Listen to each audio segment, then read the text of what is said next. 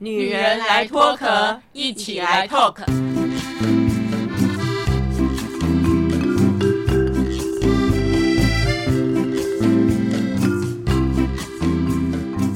女人的一生中，在每个阶段都有不同的课题与挑战。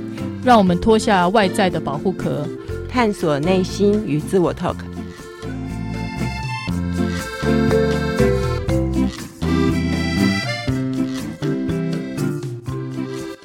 众朋友，晚安！非常欢迎您来收听《女人来脱壳》啊，第三季第一集的播出啊。我们来到这一季啊，我们要有一个什么新的话题呢？就是要谈谈这一季的主轴是什么？就是在你人生当中，你是有哪一个觉察点哦？那从这个觉察点呢，你开始意识到。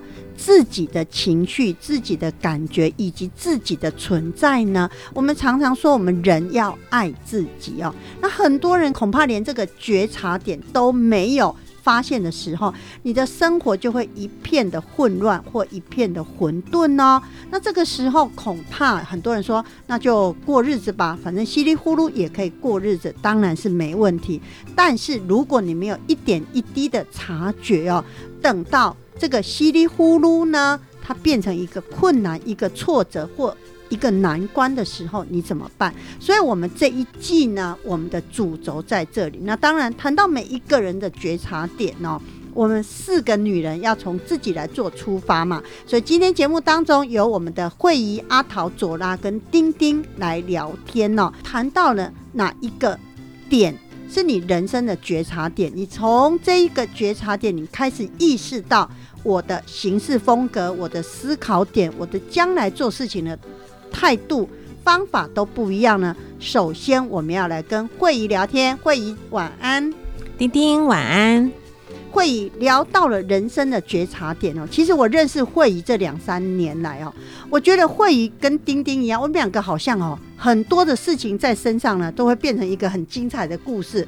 是你比较会讲呢，还是真实发生呢？我们来谈谈哦，在你生命当中你的觉察点。其实过去节目当中你有聊过，在你前一段婚姻跟你小孩子的相处过程当中啊，你才会促使你。去发现很多事情啊，可是那真正的觉察点是什么呢？丁丁刚刚说不知道呢，是遇到的事情很多呢，还是因为个性哦？我应该是说我的个性啦，也让我呢碰到很多的事情哦，特别的一些呃，也许别人看来是特别的戏剧化，或者是呢高潮不断呢。如果是按照丁丁讲的，就说有什么样的一个觉察点的话，我目前呢我会想到的是要准备进入婚姻开始吧。我大学一毕业，其实呢，我就认识了我前夫，因为他比我大很多，他比我大十几岁。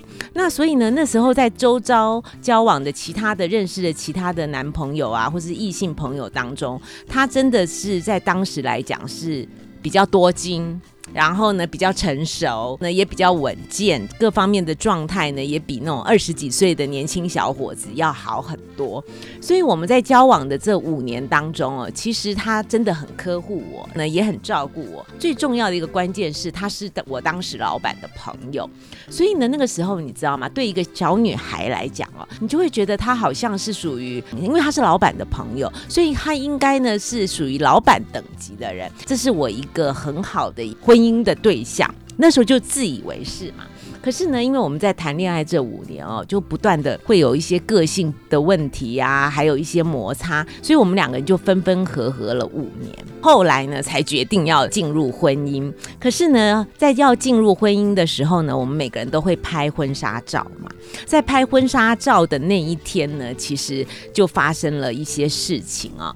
我还记得那天呢，我大概。清晨六点钟吧，我就要去开始梳妆啊，是打扮自己，然后准备拍照。然后那个时候呢，婚纱公司呢就跟我前夫讲说呢，他只要九点半来就好了，因为九点半来呢，我大概也都差不多了，我们就可以开始拍照了。然后我前一天晚上，我们我们还有通过话哦，就还有特别讲好九点半他要到现场跟我会合这样子，我都觉得这应该很好嘛。你看我六点就要出门了，你九点半，我觉得应该是很 OK 的。可是九。九点半呢，我们所有人都弄好了，都 ready 好，在那边等待的时候呢，这个大爷呢就失踪了。我们怎么样怎么样都联络不上他，他也没有到现场，一直等了一个多钟头，快要十一点，而且他来的时候不是慌慌张张哦，就真的像一个大爷一样，慢慢的踱进来。第一句话呢，就问他说：“你去干嘛了？为什么这么晚才来？”结果你知道吗？他就慢吞吞的说：“我去理发啊，知道吗？”当时不是我很讶异耶，所有旁边的摄影师啊、梳妆的、其他的人，哇，大家呢都睁大了眼睛，有些人把嘴巴都张大，大家都觉得这个这个答案好犀利哦，好特别哦。可是呢，因为大家已经要准备要拍了，所以我也没有发脾气。可是你知道吗？我的内心里面哦，真的是好多 OS，我心里就在想说啊，哇。这个人怎么这个样子呢？他怎么搞的？他分不清楚今天是一个什么样的日子？今天这个日子里面什么事情是最重要的吗？怎么会一大早起来去理发呢？如果他真的觉得要理发的话，不是应该昨天就理发好吗？哇，那时候我就觉得哇，这个人好可怕哦！我怎么会要嫁给这个人呢？那这个人他要跟我共度一生，那以后日子怎么过啊？丁丁，你现在可能没有办法想象哦，我当时内心里面真的好多好多这样的 OS。而且呢，如果这么离谱的事情啊，你怎么还会想要嫁给他？你知道我有个朋友是这样，要结婚的前三天哦，当时还不是老公，男朋友就打他哎。然后被打得鼻青脸肿，三天后要穿白纱要宴客，我们就说你还要嫁给他？说丁丁他有跟我认错，他只是一时的怎么样？结果果不其然，结婚以后他永远就处于挨打。所以我们朋友有一点幸灾乐祸，就说你看吧，婚前他就打你，你还要嫁给他？慧宇我不懂诶，当时一个男人这样对这件事没有那么慎重，而且你们还没有结婚，只是拍婚纱。为什么要嫁给他？丁丁这个问题很好，为什么要嫁给他？其实呢，我觉得我内心呢自己也不断的一直在问自己问题。我记得啊，我那天拍婚纱，拍婚纱不是要换好几套衣服吗？我每换一套衣服，我就问我自己。我到底为什么要嫁给他？然后呢，你知道吗，丁丁？我到最后，最后我说服我自己的理由就是呢，我不能让我爸爸妈妈觉得很丢脸，因为喜饼呢好几百盒都发了，喜帖呢也发了，我就觉得呢，这个时候啦，二十几岁，我就觉得我好像也都还没有什么荣耀我父母啊什么的。可是呢，我就在这件事情，如果我就让他们很丢脸的话，我就觉得我很对不起他们。我不骗你，我当时哦，一个二十几岁的女孩，当时的想法就是。这样，就觉得不能让爸爸妈妈丢脸。讲到了喜饼好几百盒算什么？你知道我二哥二嫂结婚的时候，我们是南部人嘛，我二嫂是北部人啊。你知道他们父母要求几斤的喜饼吗？两万斤。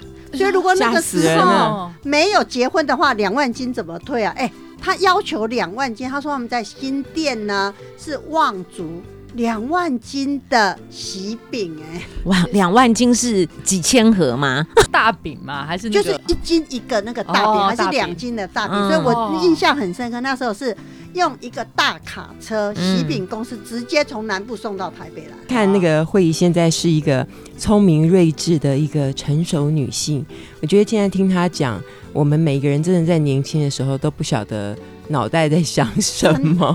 所以那个大家都可以放心，睿智是累积来的。对，每个人都傻过，就是。是，可是我觉得那个也是开启我自己哦，因为我后来发现啊，其实，在二十七岁之前呢，其实我对我自己的认识实在是很不够，因为我不认识我自己，所以呢，我也不知道自己呢应该要找什么样的伴侣，然后所以呢，这个就好像。糊里糊涂、糊隆糊隆的，就就这样进入结婚礼堂了。所以呢，是在婚后的生活当中呢，才开始不断不断的磨合。哎，不过谈到了认识自己啊，大家有没有发现？我们不晓得各位女人们有没有发现呢？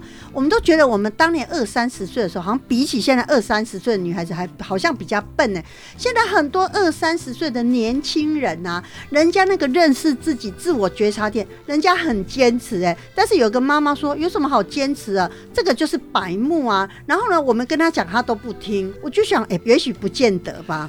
不会吧？我觉得现在年轻女生其实有很多自己的想法，而且我在猜刚才的那个状况，如果是以现在来说，很可能要么就是这个结婚典礼要延后，要不然就可能真的就是再看看再说说。是啊，所以你知道吗？像我先前啊有一些个案，他们当那个落跑新娘啊，嗯我真的都好想给他们拍拍手哦，因为我都觉得哇，他们真的很有勇气，愿意为自己做一个正确的选择，真的很棒。不能帮人家拍手啦，感觉是感觉上很鼓励这种行为。我觉得就是今天那个丁丁的开场是很重要的，就是发现自己、自我觉察。我觉得刚刚那个会议是一个例子，就是在我们那个年代。我们这样的女性，其实当时可能还是在一个比较保守的氛围。那也许交往过了，然后好像现在到发现那种小问题，也许都觉得结完婚可能可以克服吧。我觉得我们可能都有这样的幻想。所以还是会往下走，并没有像现在感觉上我可以很快的做一个决定，我不要，好像不要的比较容易。现在反我觉得反而很容易放弃，耶，这也不见得是一件很好的事情。不的确是哦，就是我外甥女，她其实很年轻啊，然后她交往了好几个男朋友，交往的我就觉得还蛮快的。说实话，以我用我的角度来看，我都觉得是很快这样。那可是呢，我就觉得他们可能很清楚知道自己，当他自己陷入，他知道他这个他想要，可是他后来发现啊，这个不是他想要的时候，他马上就会决定。断然就决定了，然后就换到下一个，会有这样的状况哎。当然，我我觉得一直换可能不见是好事，可是这个过程里面，我觉得他们也在不断的累积，知道自己，因为其实是在这个过程里面，他才慢慢知道自己到底要什么，不要什么。所以谈到了这个选择伴侣啊，我觉得我们阿桃跟慧仪一样、哎，慧仪是因为觉得不想丢爸爸妈妈的脸，而且那时候跟这个男的已经交往五年了，就觉得人生哪、还有第二个五年可以其他的男人货啊。那阿桃，你交了第一个男朋友就嫁给他，你是不是也是这种心情啊？那好像是第一个男朋友，嗯、可能跟男性相处交往，我觉得不是那么容易，因为我家庭很保守，所以其实，在找对象的时候，我都是用父母的眼光来想象，就是他们会不会喜欢，嗯，所以我不轻易下手。下手就觉得 我不轻易谈恋爱，因为你知道，我就是又很理性，我觉得有点浪费时间。我真的觉得谈恋爱就是要花很多心，你知道，女生一投入，我那时候就很很清醒的是，我不要花太多时间，所以对象确定我在认真，那我也没有太多对象认真，所以我前夫就是我的同事，那同事也是交往相处七年哦，哇，所以从很自然的同事到在一起变成男女朋友，其实我也是有很长很长的时间这样考虑跟过滤。就因为这样交往了那么久的时间呢，接下来呢要干嘛？要一直交往下去吗？还是要分手？我都我连分手都说不出口哎，因为感觉上相处也是自然了，所以我就说那就只好结婚，不然怎么办？好像有点对不起人家。我觉得我是不好意思不结婚呢、现那当时在觉得我自己怎么那么蠢呢、当时是谁跟谁求婚，还是说啊，我们就组成一个家庭，或者我们就怎么样吧？谁开口啊？我忘了，好像也没有什么开口。你知道我我讲过吗？我办那个结婚典礼跟那个什么喜饼这些东西，我是办活动哎、活动策划。对对对，我就跟他说啊，那我们现在怎样怎样讲，都是我在规划，很理性。那我在想，可能当时是你说，那我们就来办活动吧，结婚吧。办活动吧 好惨哦，没有哎、我觉得好像应该还是他开口了，是是是，他开口了。好。对，用引导方式，那 那接下来再回到我们会议的觉察点，很多人听到这里会觉得，那哪有什么觉察点呐、你明明在婚前在拍婚纱就知道这个男的。对时间没有观念，对这件事情好像对很多事情都不 care，对我的事情也没有很负责任的去想法。那但是你还是嫁给他啦，那你的学习点是什么？觉察点是什么？我觉得我的学习点很重要一个地方就是开始要自我探索、认识自己，因为我就会觉得为什么我会。选择他，为什么我会愿意呢？跟他呢走入婚姻？我觉得我我就开始会不断的会问我自己问题。那当然，我也这其中我可能也上了很多的课，看了很多的书哦。可是我后来好几年以后，我后来有一天我自己回想我们在交往的过程，还有我刚刚提到的那个拍婚纱的那个过程中，我觉得我前夫他自己也在走一个。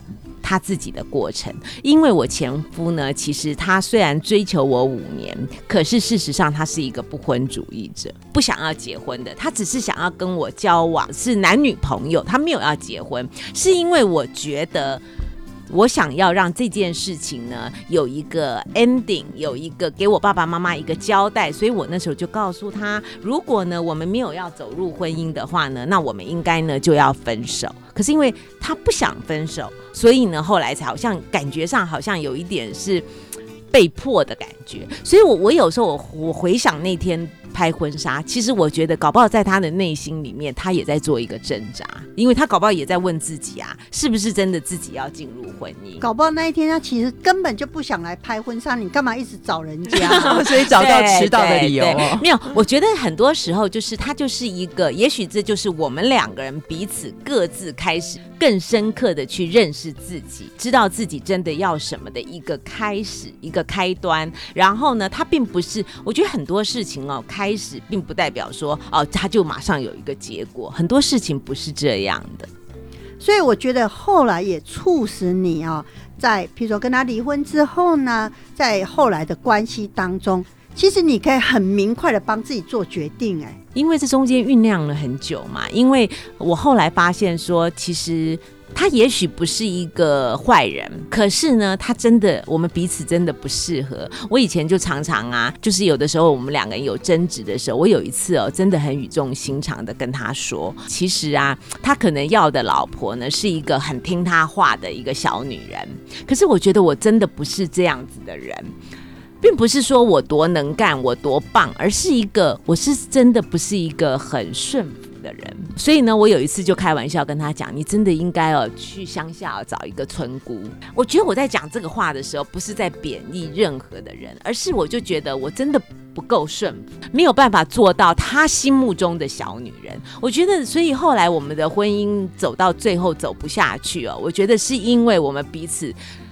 都对彼此很深刻的认识，所以我们彼此呢做这样的决定。其实我觉得这没有不好哎，因为这就是一个认识自己的一个旅程。真的，我觉得每一个人的觉察点是什么，然后这一个点呢影响到你后来的人生哦。那很多人觉察点可能就像，譬如说慧仪呢，她在二十几岁的就觉察到这一个点哦，但是呢，很多人搞不好到四十岁、五十岁哎。才会有这个觉察点呢？几岁哦？你开始觉察这件事情，其实也没那么重要啦。因为人很多事情哦是要有那个机缘的。那如果呢，你就这样平平顺顺的每天这样子一天过一天，然后也没什么大烦恼啊来困扰你的话，那你可能也不觉得你要去觉察什么，你要去探索什么。那只不过是我可能很早就碰到了让我觉得不舒服的感觉，所以我就会想要知道答案。想要知道答案呢？会议是在比较年轻的时候觉察到哦。那丁丁呢？要讲我自己，我这个算是五十岁才觉察的。过去节目当中知道嘛？丁丁行动不方便。我从小，我从生下来八个月，我就是一个小儿麻痹患者，所以我从来不知道好好走路呢，行动走路的那个滋味是什么。那再加上后来丁丁啊，曾经在残障协会工作过，以及我的工作环境，大家好像都对我很好。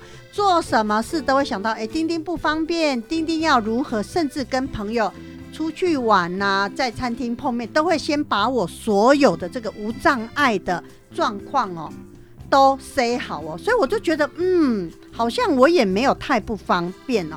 但是我在五十岁的时候呢，发生了一件事情，让我才知道说，哦，原来我这么要不得。是什么事呢？有一天我跟朋友约好了要。开会讨论事情，我就问他说：“那个餐厅有没有代客停车，还是附近有没有停车？”我他说：“丁丁，你开车来，我们开完会很晚，你就直接开车回家。他有代客停车，我都帮你查好了，没问题。”结果你知道吗？我开到餐厅的时候才发现，完全没有代客停车，附近也都没有停车位，还是重点拖掉区哦。后来那个。服务员就跟我说啊，丁小姐，你停在大概八百公尺外，那边有个停车场，非常好听。你知道我停在那里的时候呢，第一件事我就想，我这个朋友怎么会这么没有照顾我们残障朋友？我好生气，你知道吗？我从停车场走到餐厅，走八百公尺，大家可以想象，八百公尺能有几步路？可是对我们一个残障朋友而言，我大概走了三十分钟，而且那时候是夏天，我走到满身大汗。我第一个起心动念就是我要好好的跟我朋友讲，甚至骂我朋友一顿，你怎么可以这样？结果你知道，我到了餐厅啊。我朋友还说啊，来坐坐坐，你知道我就说，哎、你真的很不够意思，你怎么可以这样？你这这这这，就你知道我朋友当场可能因为我口气也不好，态度也不好，他就有一点是丁丁从来没有这样子哦，他突然就跟我说，你凭什么？然后反而他这句话把我吓呆了，说我凭什么？凭什么？我是一个残障朋友，我们认识这么多年啊，你应该体谅我的。他说你怎么会没有想到八百公尺的路，你怎么不会坐计程车过来？你知道吗？我被他那一句话完，我说对吼，可是我我就跟他承认，我说我完全没想到，是因为我找不到停车位，我要走八百公尺的时候，我心里想我要走过来告诉你我有多不方便，我想来好好的骂你一顿，削你一顿呢。结果我朋友跟我说：“丁丁，你真的凭什么？就算我是你多年的好朋友，我不是残障人士，我脚也没有受伤过，我真的很难体会。我就算今天的疏失，你为什么要指着我鼻子骂我？你知道这件事给我一个好大的震撼。过去我们都觉得大家不是要体谅我们残障人士，对我们残障朋友好一点吗？你知道从那一天那个事情开始，我才发现，原来人家对你的好，人家对你的各种安排设计。不是应该的，不是理所当然的、哎，是啊，不过如果是现在的话，现在有个 app 还不错，对不对果然是年轻人。对，这是题外话了。不过这说实话，不过我我觉得你的朋友也是很直觉的就告诉你，要是老实说，我们一般人可能比较不不好意会不好意思思，就不会这样讲，然后就可能道个歉，或者是 anyway 做这些事情。不过但是的确没有。应该这件事，我觉得在人的相处里面，我们常常会发生这样的状况。我觉得他应该知道我想干嘛，或者是他应该跟我这么好了，应该知道我就想做这件事情，但其实根本都不然。我觉得节目里面其实以前也常提过，丁丁是这个例子，是因为他不方便，所以我觉得他对被人家的帮助已经是习惯的事情，嗯，也不能说他只你觉得是理所当然，应该是说你觉得让你这么不方便，他怎么没想到？我觉得是那个当下的情境。可是我觉得我们好手好脚的很多人都会觉得别人有时候对我们的好真的是理所当然呢、嗯我觉得很多人会犯这样的错，嗯然后一旦没有得到，或者是说不如预期，就会有点情绪勒索。我觉得现在我们反而是要去正视这样的问题，很多人是这样对待我们，可能是身边最亲密的朋朋友。我刚刚听丁丁在讲这个故事的时候，我觉得那天是一个很棒的机会，因为呢，你那个朋友他比一般的人更勇敢、更直接。那呢，丁丁呢也借由你那个朋友很直接、很勇敢的语言当中呢，哎，你就马上呢就 catch 到说，哎，我好像不要那么理所当然的认为别人都要帮我 setting 好这样。所以我觉得那天应该是一个很棒的一个机会点，让丁丁呢看到自己呢在这方面呢应该有所觉察。我觉得丁丁还有一个更棒的地方，嗯我不晓得为什么为什么你讲这个觉察，我要一直称赞你。我觉得有一个很棒的地方是我，因为我想象如果是我做不到，我觉得当下能够马上反省甚至改变的人，其实我觉得很少。是完全同意，可能搞不好那么快，讨厌那个人，以后不跟他交往跟认识，因为他实在太毒了，或者太直接。不会，可能我可能就是这样。而且你看，你还今天讲出来这样的一个事情，我觉得很感动哎、嗯因为我觉得懂得知道，而且马上反省的，我觉得这样的人反而真的比较少。是的，其实哦，丁丁没有那么马上转得过来，只是你知道吗？我跟我这个朋友呢，算是好朋友，可是你知道吗？好朋友，我指着他鼻子骂，然后他指着我鼻子说：“你凭什么？”我我那一很刹那震撼哈。对我很震撼，我觉得真的，我凭什么？有时候我们家人之间嗯常常吵架，可是他绝对不会给你演这一出戏耶。对，所以我从这个觉察点，我开始想到我跟我家人的相处、另一半的相处，以及同事之间的相处，我是不是太理所当然？我都觉得别人要为我做什么。你知道那一刹那我好震撼，所以从那个时候开始，我都觉得说，过去我都以为我有很强的同理心，我都会帮别人做好很多的事情。有时候想想自己是不是做太多。第二个就是哦，我的同理心真的是别人需要的吗？好像会这样子，我们常常会自以为是啊，这种好像很容易套到妈妈这个角色身上，是不是？还有啊太太也会，对对不过我觉得有的时候这种东西真的很难拿捏，有的时候你替对方想太多，好像也不见得是对的。如何接招很重要，就是说如何当别人呢发出很真实的语言的时候，我们能够接得住，而且呢能够在那一刹那呢能够转换成正向的想法，我觉得那个真的是很难得的。所以后来这个觉察点，除了让丁丁意识到跟人的人际关系之外呢，我以后譬如说从那个时候开始，只要谁跟我约什么事情，我就先想好自己所有的交通动线。我觉得为什么我要把主控权留在别人手上呢？我都会先把自己都设计好，如何让我最方便呢？我从那个时候想通之后，就觉得跟谁约都可以，约在哪里都可以。我就变得比较轻松哎，嗯，所以你就是把你自己的人生主控权是放在自己的身上了。所以，我从这件事，我当然也期许，因为我女儿结婚了嘛，我现在有女婿，我就常开玩笑说，我要成为一个好相处的欧巴桑，一个好相处的丈母娘，就是人家跟我讲什么，我都说好，哎，所以我觉得从一个人生的觉察点，哎，我就常想说，丁丁是不是很笨啊？五十岁才想通这一件事情，那么五十岁之前，因为这件事，我不知道怄了多少气，然后呢，跟我很多朋友之间，不知道心里结下了多少梁子，哎，我不知道，哎。五十岁蛮好的，有些人到了八十岁可能都没有觉察到。讲到这件事，当然有很多人可能都还在思考说，为什么有需要觉察的地方？对，你看我们那个第二季节目是不是有很多个案？对，大家是不是都是来说有没有什么方法？要不要教教我？要不要告诉我解答？可是我觉得很有趣的是，其实都是在这种很芝麻绿豆的小事。那我们可能也是在节目里面。完全的很坦诚的，可能告诉他们我们的想法，我们会不会也得罪人家？